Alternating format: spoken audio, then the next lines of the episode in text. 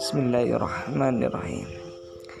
Teman-teman yang dirahmati Allah Bentar lagi kita akan menemui masa-masa yang mana sepak bola nggak boleh sekolah belum boleh kuliah belum boleh kerja yang buka warung kecil-kecilan ditutup.